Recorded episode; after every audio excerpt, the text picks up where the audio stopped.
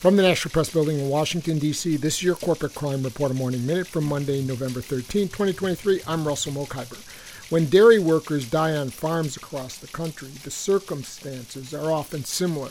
They drown in manure lagoons, get crushed by skid steers, or are trampled by cows. But whether the government investigates their deaths depends on factors that advocates for worker safety say seem arbitrary the state where they died, the size of the farm where they worked, and whether they lived in employer provided housing. That's going to report from ProPublica. For decades, Congress has banned the Federal Occupational Safety and Health Administration from investigating worker deaths, injuries, and complaints on farms with fewer than 11 workers unless those farms have employer provided housing known as temporary labor camp. For the Corporate Crime Reporter, I'm Russell Mokhiber.